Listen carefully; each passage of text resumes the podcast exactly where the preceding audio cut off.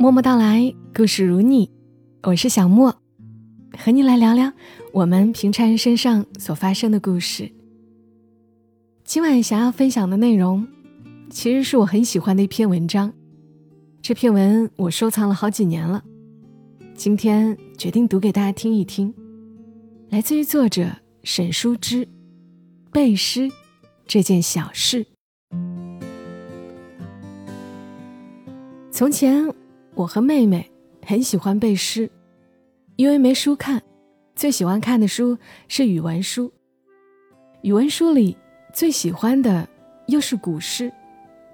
喜欢诗，又要喜欢去背它，这喜欢里大约有一点功利的、虚荣的东西在。但不要紧，每一回开学，跟在老师后面，在小学校唯一的那间办公室里。领了我应得的书，欢喜郑重地背在书包里回家去。到家第一件事是包书，得了爸爸的指导，很小的时候就学会把书包得很好了。第二件事便是翻到古诗那一刻来背。这时候要嫌书上的古诗太少了，让人想背也没有几首可背。等到老师上课的时候，这几首诗我早已经会背了，却还是很珍惜的，一起念：“江上往来人，但爱鲈鱼美。君看一叶舟，出没风波里。”这一页的画很好看，一叶扁舟在茫茫的水波上，舟上一个小人，鲈鱼是个什么样子呢？我们都不知道。连老师也不知道，总归是很好吃的鱼。我们的想象里是跟鳊鱼差不多的东西吧？危楼高百尺，手可摘星辰。不敢高声语，恐惊天上人。夏天晚上乘凉的时候，就会想起这首诗来。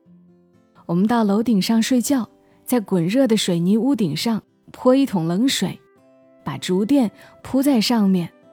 这时候躺下来，眼前正是漫天的银河。于是故意大声念，不敢高声语，恐惊天上人。有时想起来，天上到底有没有仙人呢？忽然便有些害怕，怕仙人已经听到了，或者洞明了前刻我心里那点小小的不敬。要来教训我，我赶紧把被单蒙住脸来睡觉。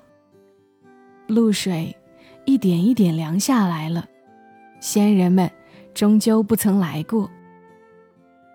略微长大一些，喜欢春眠不觉晓，处处闻啼鸟，夜来风雨声，花落知多少。仿佛有些明白流水落花的意思了似的。是女孩子的喜欢，喜欢远上寒山石径斜，白云深处有人家。停车坐爱枫林晚，霜叶红于二月花。爱其音节的琳琅，很得意的把斜念作霞，并且很秘密的喜欢着那个二月花，好像里面真有一个春天似的。也喜欢。碧玉妆成一树高，万条垂下绿丝绦。不知细叶谁裁出？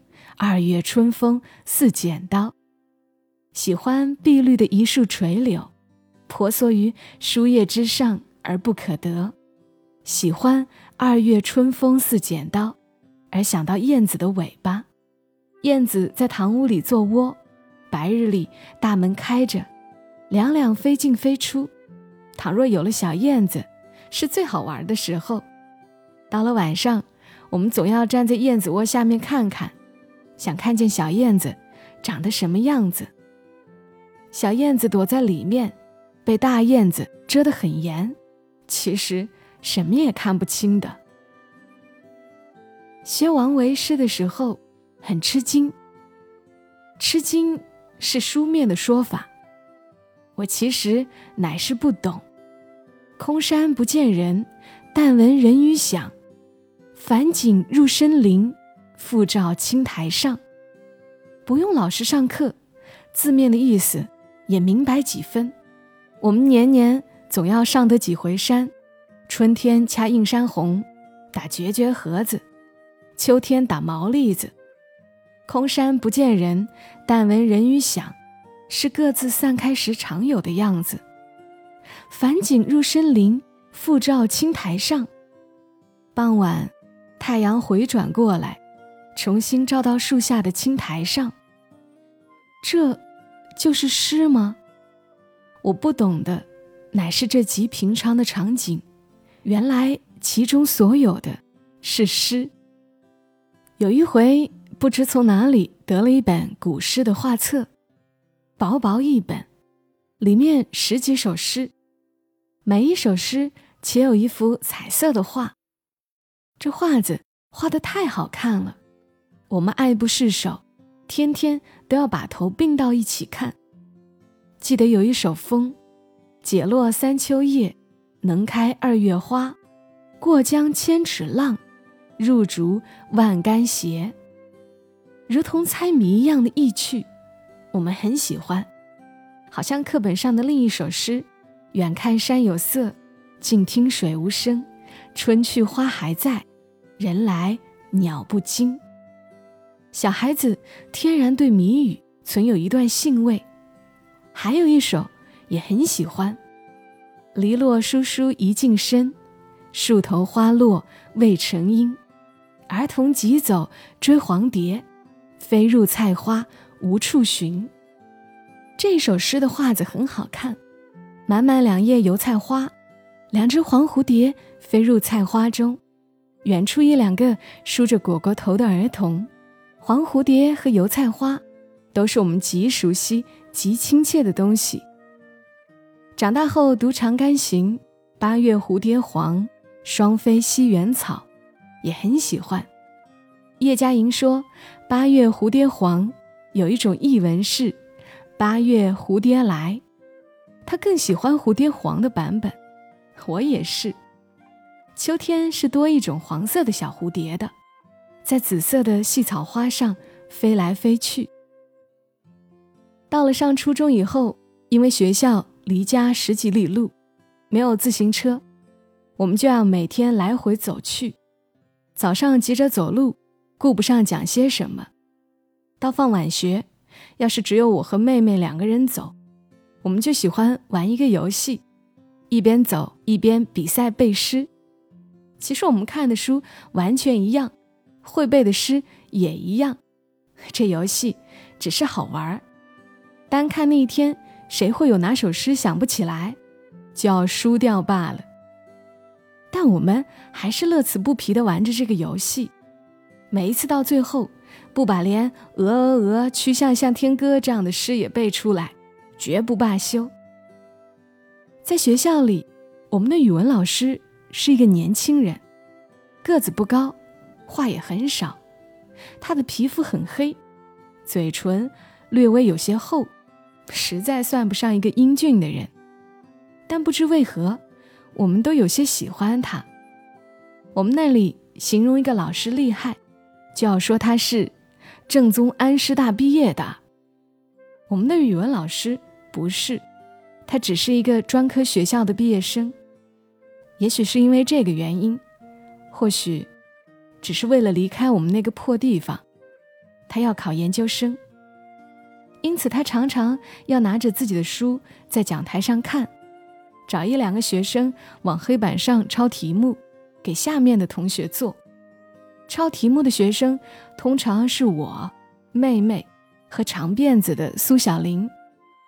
苏小玲的个子在同龄人中算是很高，手长脚长，写粉笔字的时候很容易的就把字写得很高很齐。而我和妹妹则不行，我们的个子很矮，哪怕是踮着脚，也只能写到黑板中间，而且很快手变酸了，写的字歪下来、掉下来，不好看了。有时候老师让我们起来朗诵课文，乡下小孩子很羞涩的，我们用家乡话上课，用家乡话答题，倘若偶尔有什么时候，竟然要我们说出普通话，真是再难为情不过的事儿了。坐在后排的男生在这件事情上的害羞尤甚。到了最后，老师为着怕麻烦，便总是轮流让我们三个起来朗读。而据我们在心里暗暗的评判，我们要承认，是苏小玲念的最好，因为我和妹妹还是不免拘谨，总是念得很快，赶紧把这篇课文念完，就可以坐下来了。上课的第一天，我们就都注意到了长辫子的苏小玲，她的辫子实在是太长了，又多，想要不引起别人的注意。也是很难的。他总是把头发分成两半，用毛线绳子高高扎起来，再编成两条麻花辫子。这样辫子比直接编出来的要短一些，也显得更精神。他的头发并不是很黑，是一种自然的黄褐色，脸色很白，眉毛、眼睛都显出一种落落的大方。我们跟他在一起说话的时候，说着说着，总忍不住想从背后抓住他的辫子，捏来捏去，捏几下。我们问苏小玲：“你的头毛是从小一直没剪过的吗？”他说：“是。”我们都很羡慕，在我们小时候，已经很少有女孩子会这样了。我唯一见过的另外一个从小就养长头发的。是一个年轻的阿姨，住在我三阿姨家隔壁。我去三阿姨家玩的时候，看见她把一只脸盆放在大板凳上洗头，一节一节的洗好久。最后，她把头发垂下来的时候，头发都披到了脚跟后头。苏小玲的头发还没有那么长，可是也已经很长了。我们很快就成了好朋友。中午都把饭盒拿到一个课桌旁，面对面吃。我们走很远的路去他家玩。那时候我们很喜欢几个人放学后跑到一个女生家玩，要是关系再好一点，还要留下来吃晚饭，夜里一起睡觉，切切擦擦讲很久的话，讲自己喜欢班上哪个男生，作为小小的交换。去苏小玲家的这一天。除了我和妹妹，还有两个男生，因此我们只是在他家门口的场基上站了一会儿。他的家比我们想象中要差一些，是土墙的瓦房。那时候农村已经在新盖楼房，瓦房渐渐少了。苏小玲家和语文老师在一个村子，因此我们站在场基上。有些说不出的兴奋和紧张，害怕，然而其实又是等着被语文老师看见。我们怂恿他把辫子解开来，让我们看看他的头发到底有多长。他有些不愿意，推了一会儿，到底解开了。因为总是编着辫子，他的头发很松，蓬蓬的拖到屁股上。我们都说。好长。有一天放晚学的时候，我们几个人一起回去，从学校走到鹅岭街上，起了贪玩的心，我们就走到后街上，去新华书店玩。后街是从前乡里集市的所在，这时已逐渐衰落，只留下一些仍旧用木板上门的破店面，还有粮油站之类的地方。新华书店是后街尚存的店面之一，屋子很大，因为白日里不点灯，只是从门口和一个窗户里投进来的一点光，因此即使是白天，看起来也很阴翳。店里一横一直两个长木柜台，玻璃下面摆着一些很久都无人问津的书。我们从没有在这里买过东西。因为知道买不起，都不会问价钱。念小学时，曾经极想要一本新华字典，其实也不过是因为老师希望我们可以买一本罢了。爸爸不知从哪里找来一本缺了拼音和部首索引的，敷衍着给我们用一用。很多字不认识，没有办法查。过了一阵，热烈的愿想淡下去之后，也就不再用了。我们因此喜欢在放学后跑去玩，趴在玻璃柜台上看一看，最近是不是有了什么新书，或是看看摆在柜子里的钢笔，新进的黄梅戏的录音带子。这一天，我们趴到柜台上，在正中的位置，一眼看见了那本新书，封面上一幅古画，几丛山石，几笔秋树。唐诗三百首，几乎是同时惊讶的、小声的喊了起来。大名鼎鼎的唐诗三百首啊，谁不晓得？熟读唐诗三百首，不会作诗也会吟呢。我和妹妹对望了一眼，就知道了彼此的心。我们想买这本书，我们怀着一种兴奋的、敬畏的心情。问柜台里的人：“这本书卖多少钱？”他从玻璃柜里把书拿出来，看了一眼，又放回去，告诉我们要十几块钱。不出意外，果然是我们都买不起的价格。刚刚的兴奋之情一下子跌落下来。又磨了一会儿，我们满怀着不舍与可惜，跨出书店大门。重新走到夕阳明亮的大街上，一边继续讲着这本书。忽然间，苏小玲说：“我要买这本书，我回家去叫我爸爸把钱给我买。”我和妹妹心里一落，说：“书就有一本呢。”苏小玲说：“你们不是买不起吗？”我们说。那好吧，那你买吧。然后我们就走到十字路口，在此作别，往两个不同的方向回家去了。我和妹妹默默走了一会儿，这本《唐诗三百首》，让我们和苏小玲的友谊里隐隐绷着的那一点东西，微微显现出来。现在我们为一本我们喜欢的《唐诗三百首》。可能会被他买走，而发愁。十几块钱，对那时候的我们来说，实在是一笔大钱。我们无论如何也没有这么多的零钱。那时候，我们两个人每天所有的花费，是中午的午饭，加上蒸饭的饭票，每人两毛五分钱。家里没有钱，我们对这一点很清楚，也没有想过去要。走了一会儿，走到稻田间的土路上时，妹妹说：“要不，写信给大姐去要呢？”那时候，大姐刚从卫校毕业不久，去了南京一家医院实习。有时她给我们写信，开头和结尾总是叫我们要好好学习。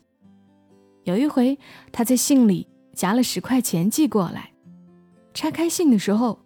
我们因为意想不到的欢喜，坠入一种巨大的幸福感之中，并且从此以后盼着大姐写来的每一封信里都夹着钱。这种事显然不会发生。虽然不好意思，我们并没有犹豫太久，就给大姐写了信，说想买一本《唐诗三百首》。在等大姐回信期间。苏小玲还在我们面前说过三四次，她要去买这本书，明天就买，但始终没有去买。也许是他的爸爸不愿给他钱，或者是其实也凑不出这一笔钱。半个月后，我们收到大姐的回信，里面夹了二十块钱。多年以后，我才意识到，大姐那时的生活极为清简。这二十块，不只是她如何节省下来的，但当时的我们欢喜雀跃，拿到钱的中午就跑去新华书店，把这本《唐诗三百首》买了回来。书在班上传了一圈，赢得了所有人的啧啧赞叹。回来的第一件事，自然是背诗。我们立志每天背一首，这样用不到一年就可以把整本书都背下来了。第一首，张九龄的《感遇》，背得极熟的，即使到现在，还可以很流利地背出来。兰叶春葳蕤，桂花秋皎洁。星星此生意，自尔为佳节。谁知灵犀者，闻风坐相悦。草木有本心，何求美人折？第一句便有两个字不认识。好在这书有拼音，有注释。现在回想，大约是黄山书社的版本，注解的颇为详细，只是排的密密麻麻，并不顾及人是否读得下去的，也没有全篇的解释。我们背这诗，因此并不能理解它的寄托，只是因为要背，所以去背罢了。有时遇到很长的一个诗名，下终南山。过胡思山人宿置酒，如绕口令似的，念得很快，感到很快乐的。但这种不能理解诗之好处的背诵，终究不能长久。我们一天一首的计划，没有坚持多久，背了十几首，到杜甫的佳人，往后便刻画不动了。那时我们对诗的理解，还停留在五绝与七绝的阶段。八句的律诗已是很长，及至第一次看见十几束十句的古风与歌行，简直是呆了。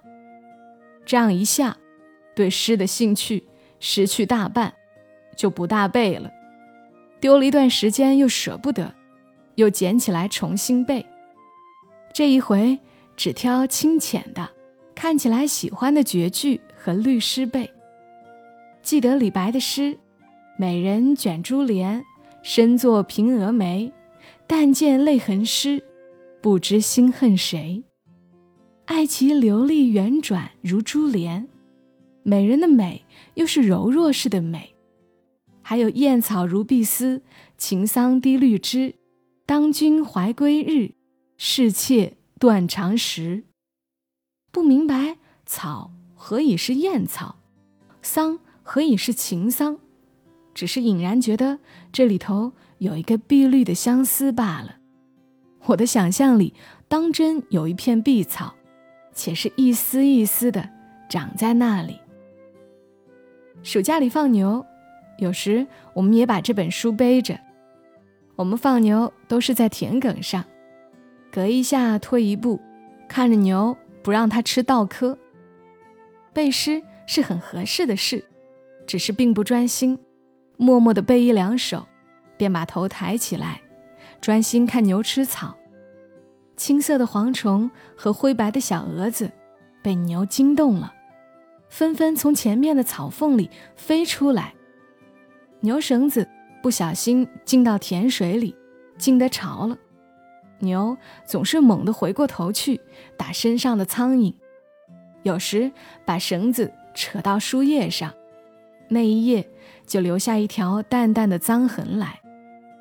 我背白居易的《长恨歌》，背到“渔阳鼙鼓动地来，惊破霓裳羽衣曲”，仿佛是被那个不认识的“皮”字吓到，觉得十分艰难，从此便长久的停在那里了。此后的日子，仿佛电光火石，我再不曾有过像小时那样。学诗与背诗的热情。虽然后来我念了古代文学专业，有了学校阔气的图书馆，想借什么书，绝大多数都可以借到，也买了很多人的诗集，一册一册插在架上，整齐悦目。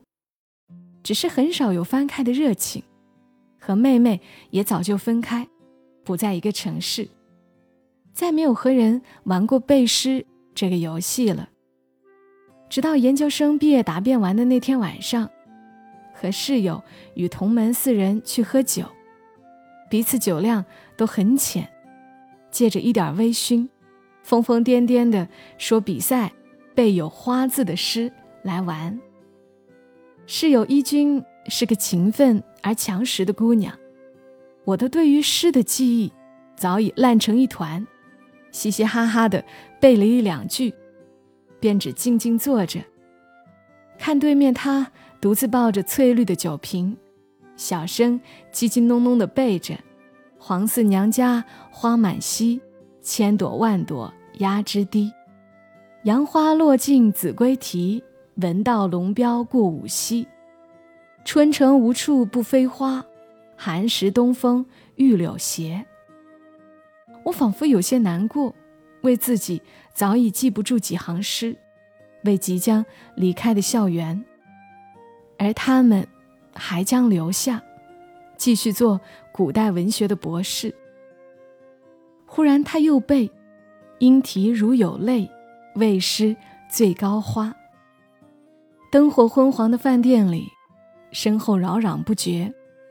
一霎时，我几乎是爱他，爱他能背出这样的好诗，飘忽而易逝，如四月里渺远的涓声。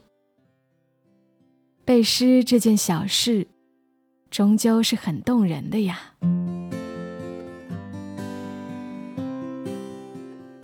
刚的文字来自于作者沈淑之，节选自他的书《燕子最后飞去了哪里》。我最开始看到这篇文还是在他的豆瓣上，当时就很喜欢，终于在今天分享给大家了。小时候我也很爱背诗。但是没有人跟我玩背诗的游戏。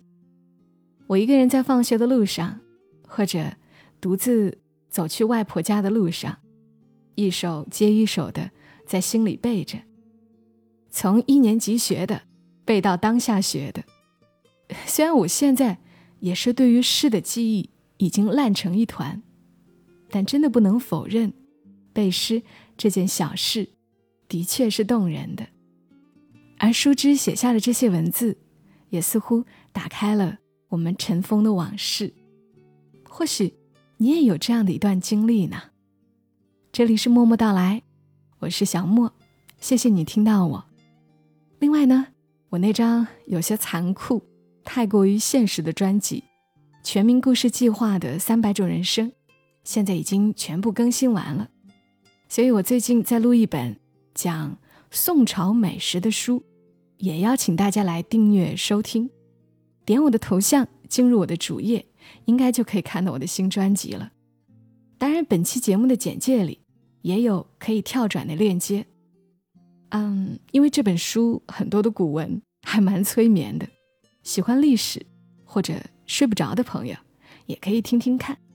祝你呀好眠，小莫在深圳和你说晚安。